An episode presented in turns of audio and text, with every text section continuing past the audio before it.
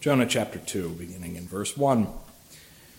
Then Jonah prayed to the Lord his God from the belly of the fish, saying, I called out to the Lord out of my distress, and he answered me. Out of the belly of Sheol I cried, and you heard my voice. For you cast me into the deep, into the heart of the seas, and the floods surrounded me. All your waves and your billows passed over me. Then I said, I am driven away from your sight, yet I shall look again upon your holy temple. The waters closed in over me to take my life. The deep surrounded me. Weeds were wrapped around my head at the roots of the mountains. I went down to the land whose bars closed upon me forever. Yet you brought up my life from the pit, O Lord my God. When my life was fainting away, I remembered the Lord, and my prayer came to you, into your holy temple. Those who pay regard to vain idols forsake their hope of steadfast love. But I, with the voice of thanksgiving, will sacrifice to you. What I have vowed I will pay. Salvation belongs to the Lord. And the Lord spoke to the fish, and it vomited Jonah out upon the dry land. Let's pray that prayer we pray. Lord, may the words of my mouth and the meditations of our hearts be acceptable in your sight. O Lord, our rock and our redeemer. Amen. How many people here, being honest, are fans of opera? All right, we've got like two that'll admit to that, two that will own that. That's good. Grace, I know she likes opera, so I asked this a little bit, poking at her. But what I think Grace really means by that is that she likes certain arias from opera that make it into the Spotify playlist, And I can get on board with that because some of those pieces are really wonderful. I don't know that either Grace or I can imagine actually sitting through an entire opera. Like actually at the theater, like in my house, like we prefer musicals. We like those because we like the songs to sort of punctuate the story rather than be the whole story and take over the whole thing. And so I don't know, we've always felt like as theater, opera is kind of terrible because it just feels unnatural. It's weird. And the reason is nobody sings that much. It's not natural. You don't sing that much unless there's something wrong with you. Not every moment calls for a song. If you break into song in the grocery store, people will look at you funny. And I don't mean singing along with the radio. I mean you're like singing about the vegetables as you're choosing them. And then like singing about how long the lines are. And then singing about the price of the eggs, right? Like if you live life like you're in an opera, people will avoid you. Some people may be tempted to violence because not every situation demands a song. Now, singing is relatively normal in some situations. Some people are singers. I like singing sometimes. So other people like to whistle or hum. We all have our vices. Some people do that when they're working, right? My old boss was famous for his whistling. He had a loud, piercing whistle. Some people hum when they're nervous. I tend to hum when I'm irritated. But it seems to me that singing tends to be a happy thing. Tends to be. Some sing when they're sad. They just sing more sadly, right? But nobody sings the same way at all times, right? It's all about context. You don't usually sing at like a crime scene, for instance. That would be inappropriate. Unless you're on something. I don't know. My brother's a cop in Philly. I should ask him sometime. You don't sing during the movie or during a play. We tend not to sing much if we're violently ill. Or if, let's say, you're in the belly of a whale or a sea monster of some variety. That, to me, seems like a weird time to sing. If you've ever been in a choir or had any vocal training at all, you know the choir directors are always big on training you to take huge, deep breaths so that you can belt out what you're singing, right? You got to control your breathing.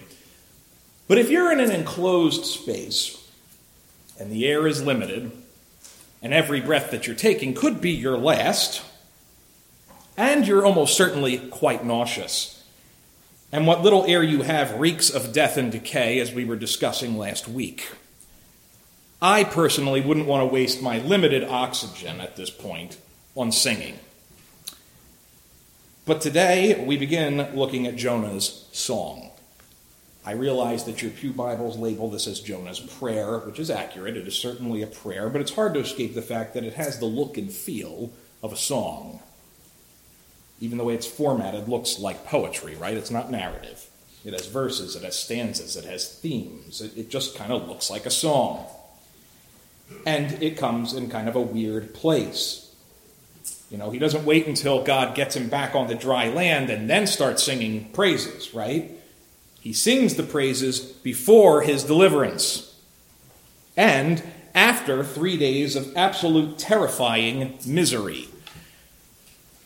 Now, like I said, I don't know about you, but I tend to sing usually if I'm happy, right? If I'm in a good mood and I'm feeling kind of playful, I can sing.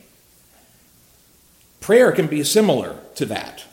When I'm miserable or in despair or feeling particularly hopeless, for me, prayer can be hard in those times. Maybe you feel the same way. But Jonah not only talks here to God, he sings to God. And really, this is Jonah at his very best. This is his finest moment.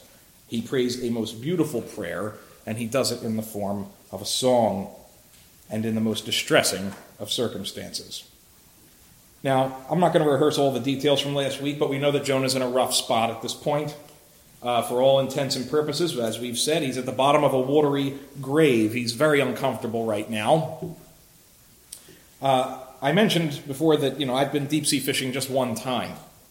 And there's something about being on a small boat that all these choppy waves, it conforms to them, so it's doing this thing the whole time, right? And I didn't know if I was prone to seasickness. I don't go out on the ocean much, so I took Dramamine that morning. My brother insisted that I take Dramamine that morning because, as he told me, once you get seasick, it tends not to stop.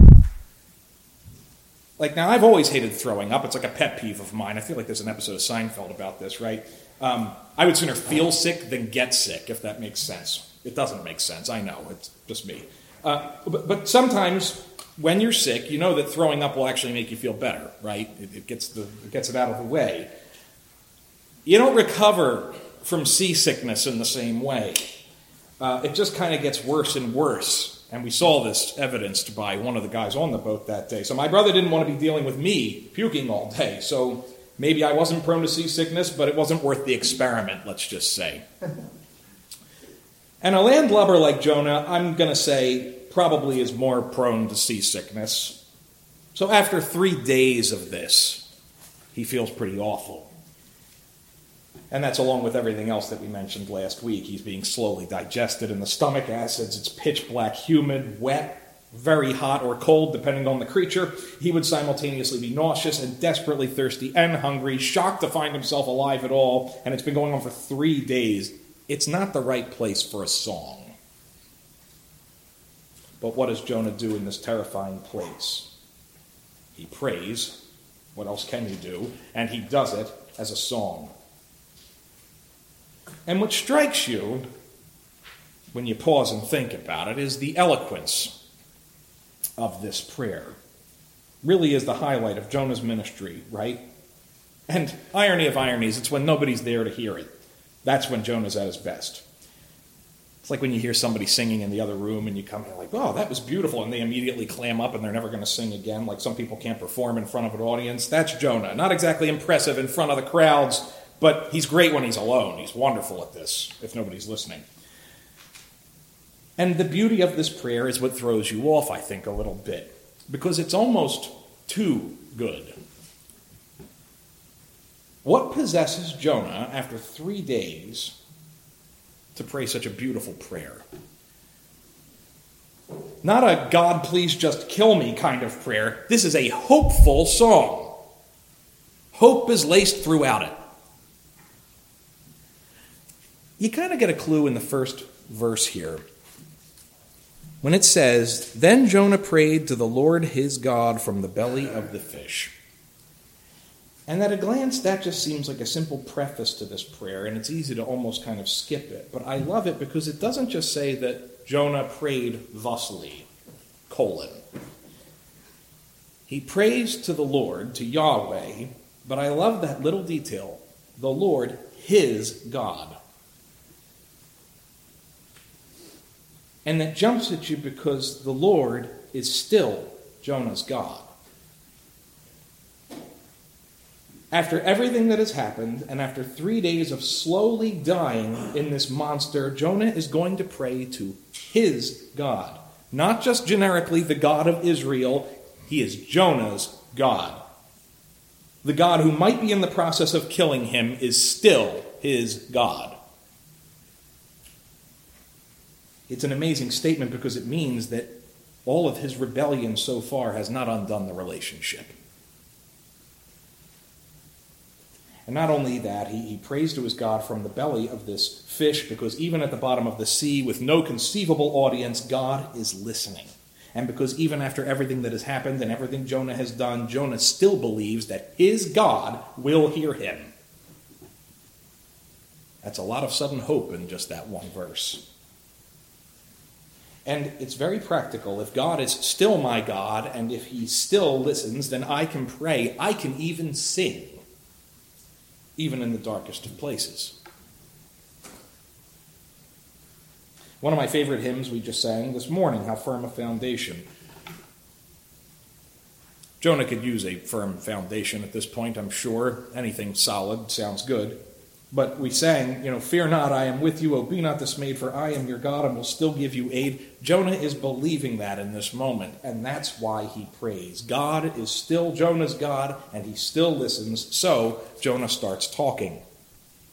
Well, how do you pray when you're in trouble or in a crisis? I've had some experience in that vein. I'm assuming we all have. In a crisis, if I'm in a panic or complete despair, my words tend to come, if they come at all, in a flurry. And most of it probably doesn't make sense, which is okay sometimes. If you've ever prayed through tears, you know what that's like. It's not a pretty sight. It's not something we like doing in front of our friends. The most honest prayers often come with a mess of emotions. And eloquence is not the word I would use to describe it most of the time. And it's comforting to know that God still hears, even when you're babbling on. Paul says in Romans 8 that the Spirit helps us. He says, when we don't have the words, the Spirit groans on our behalf. I'm not a charismatic. Groaning and babbling aren't like my go-to when it comes to prayer, but it's good to know that God's hearing does not depend on my eloquence. Amen? But Jonah is eloquent here, almost, as I said, suspiciously so. It's almost too good. You almost think, how did he have the presence of mind to pray so eloquently? You almost picture him being like, "Ooh, that's a good line. I got to remember when later I'm gonna write that down." And evidently, that is basically what he did, right? Obviously, not right away, but you can imagine him feverishly writing at a desk in candlelight here in the belly of the fish, right? But that's not how it went. And when we're in panic mode, we don't always think so clearly or eloquently. So how does Jonah do it? And I have a suspicion. I just think that Jonah likes to sing, or at least used to, and I think he's falling back on what he knows. Because this prayer is not particularly original. He's echoing the Psalms, which he would have been singing since he was a child. John Calvin points this out in his lectures on this chapter. It's just in the footnotes, actually, but I thought it was very interesting. There are no less than 7 parallels in this prayer to specific lines from the Psalms. And sometimes the wording is rearranged slightly, but the imitation is very obvious. Jonah borrows bits and pieces of Psalm 3, 31, 42, 64, 120, and 142. He doesn't cite his sources, Grace. This would never pass as a college paper, I know.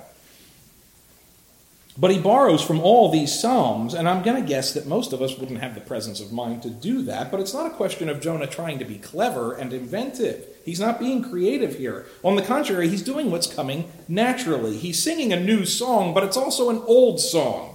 It's the same old song with a different meaning since you've been gone.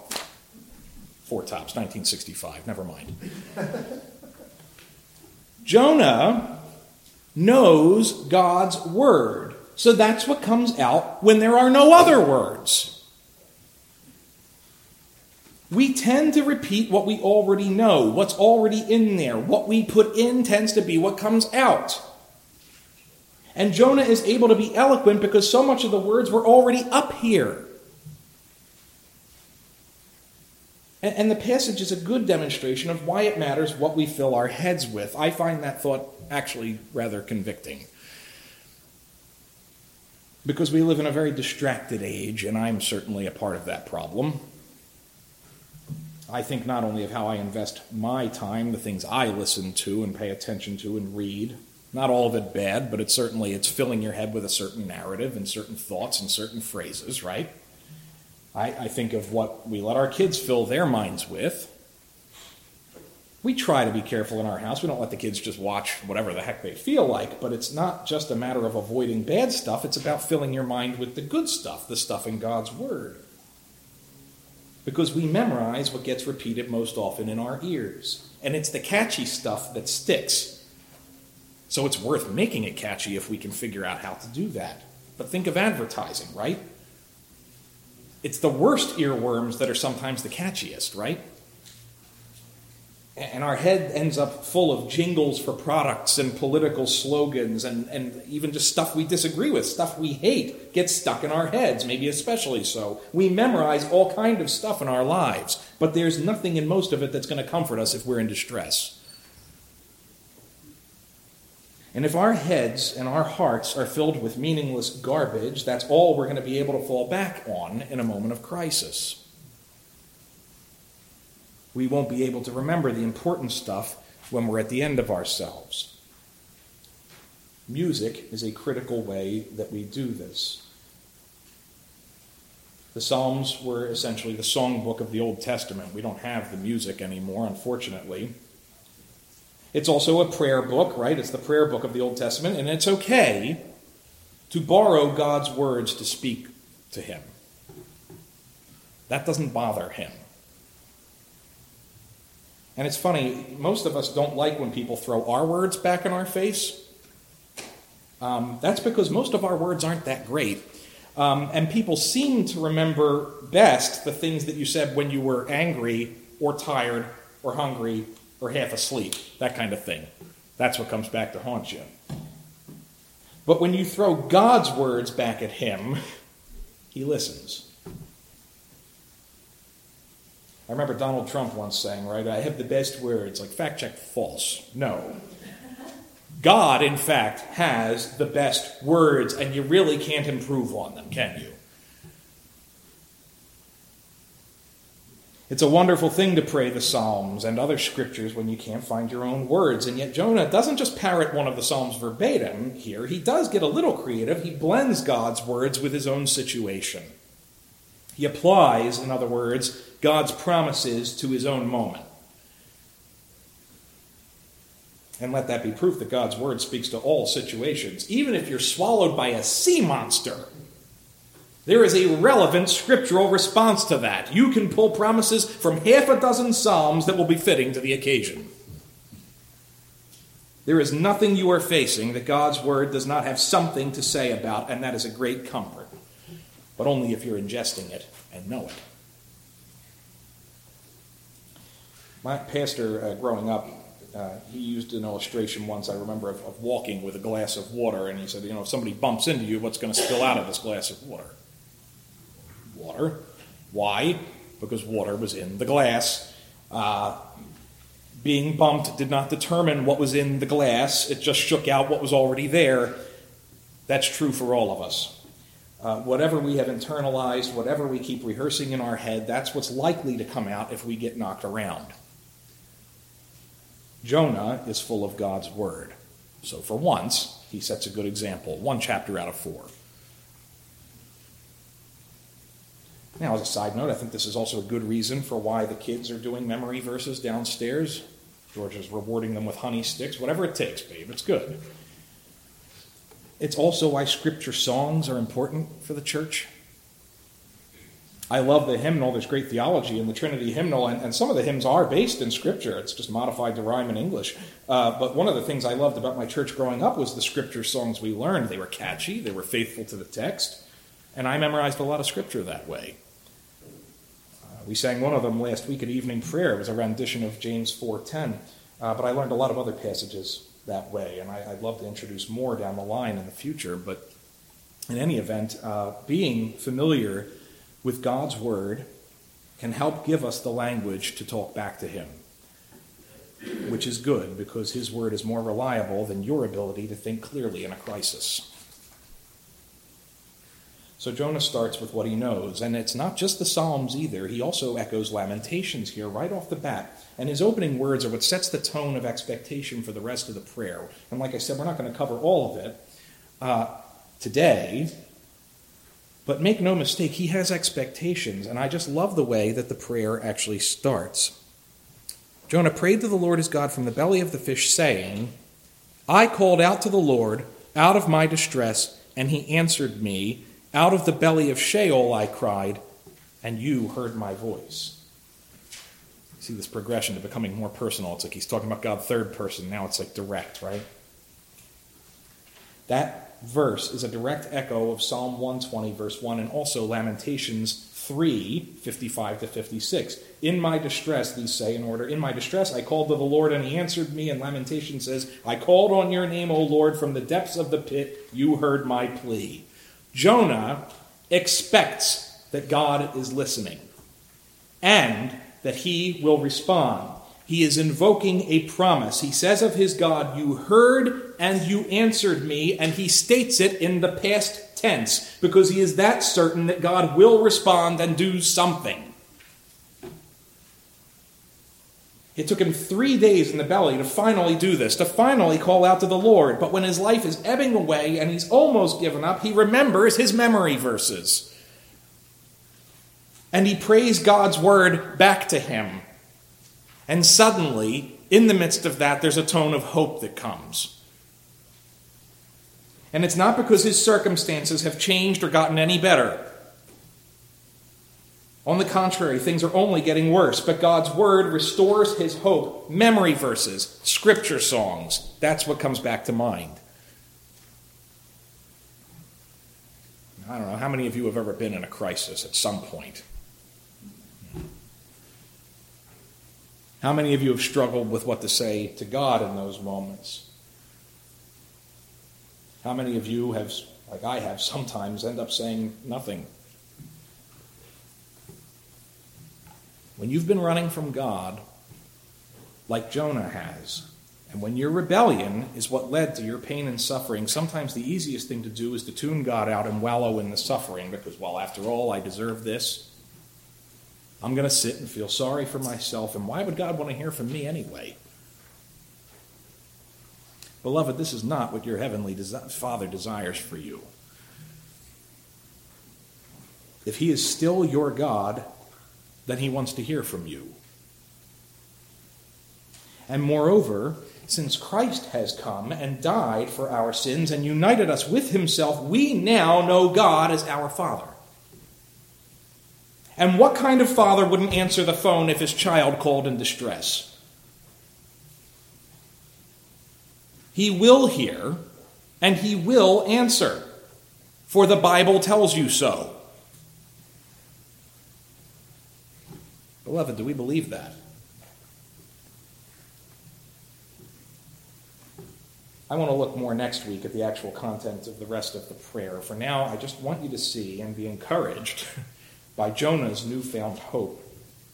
Because again, it's not that his circumstances have improved. They've gotten worse, if anything, but he suddenly remembers his memory verses and it gives him hope. And as Paul tells us, hope does not disappoint. Jonah made his confession on the boat, but I don't think that he saw it as good news for himself when we talked about that passage. But the preacher needs the gospel too. I know I do. The gospel isn't just good news for everyone else. It's for you and it's for me, and we need to be reminded of it again and again. Jonah may well be the worst evangelist of all time. He's done very little to disprove that theory, but if you're going to evangelize at all, you have to have hope. Peter says in his first epistle that we should always be ready to make a defense of our hope. That's what apologetics is. It's defending your hope. And as I often told my apologetics class last semester, step one in apologetics is have hope. Because you can't share something that you don't have. It's just as true in communism, right? Maybe, like Jonah, you've been in a dark place. Maybe you're there this morning, I don't know. And it might be a crisis of your own making. And you may be worried, and you may be despairing, and you may even be depressed. But just this once, in this entire book, I can say, be like Jonah. Talk to God, and he will hear you in the pit. And if you can't think of your own words, use his. And if you can't talk, sing. And if all you can do is groan, he can handle that too. Jonah may not have much going for him, but he's recovered his hope. He no longer has a death wish. He's no longer sitting there just waiting to die. After 3 days, he's finally convinced that God must not be done with me yet. To quote Samwise Gamgee, where there's life, there's hope. And so even after all the horrible things he's done, Jonah is finally ready to talk to God. And he is convinced that God will hear, and we should be too. There is no reason why Jonah should have more confidence than you. We have something even better than Jonah could even have dreamed of. Jesus has come. And when he went back, he didn't leave us as orphans, he said. I'm talking about it in Sunday school this morning. If you are in Christ, you have been adopted. You have the spirit of adoption, and you can cry out, Abba, Father. So have hope. Remember your memory verses. Sing them if you like. But most importantly, talk to your Heavenly Father. Because you can't go anywhere where he won't hear you. So let's talk to him now. Let's pray.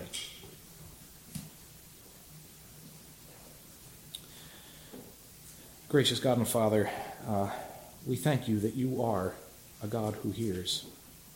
We thank you that you are our Father.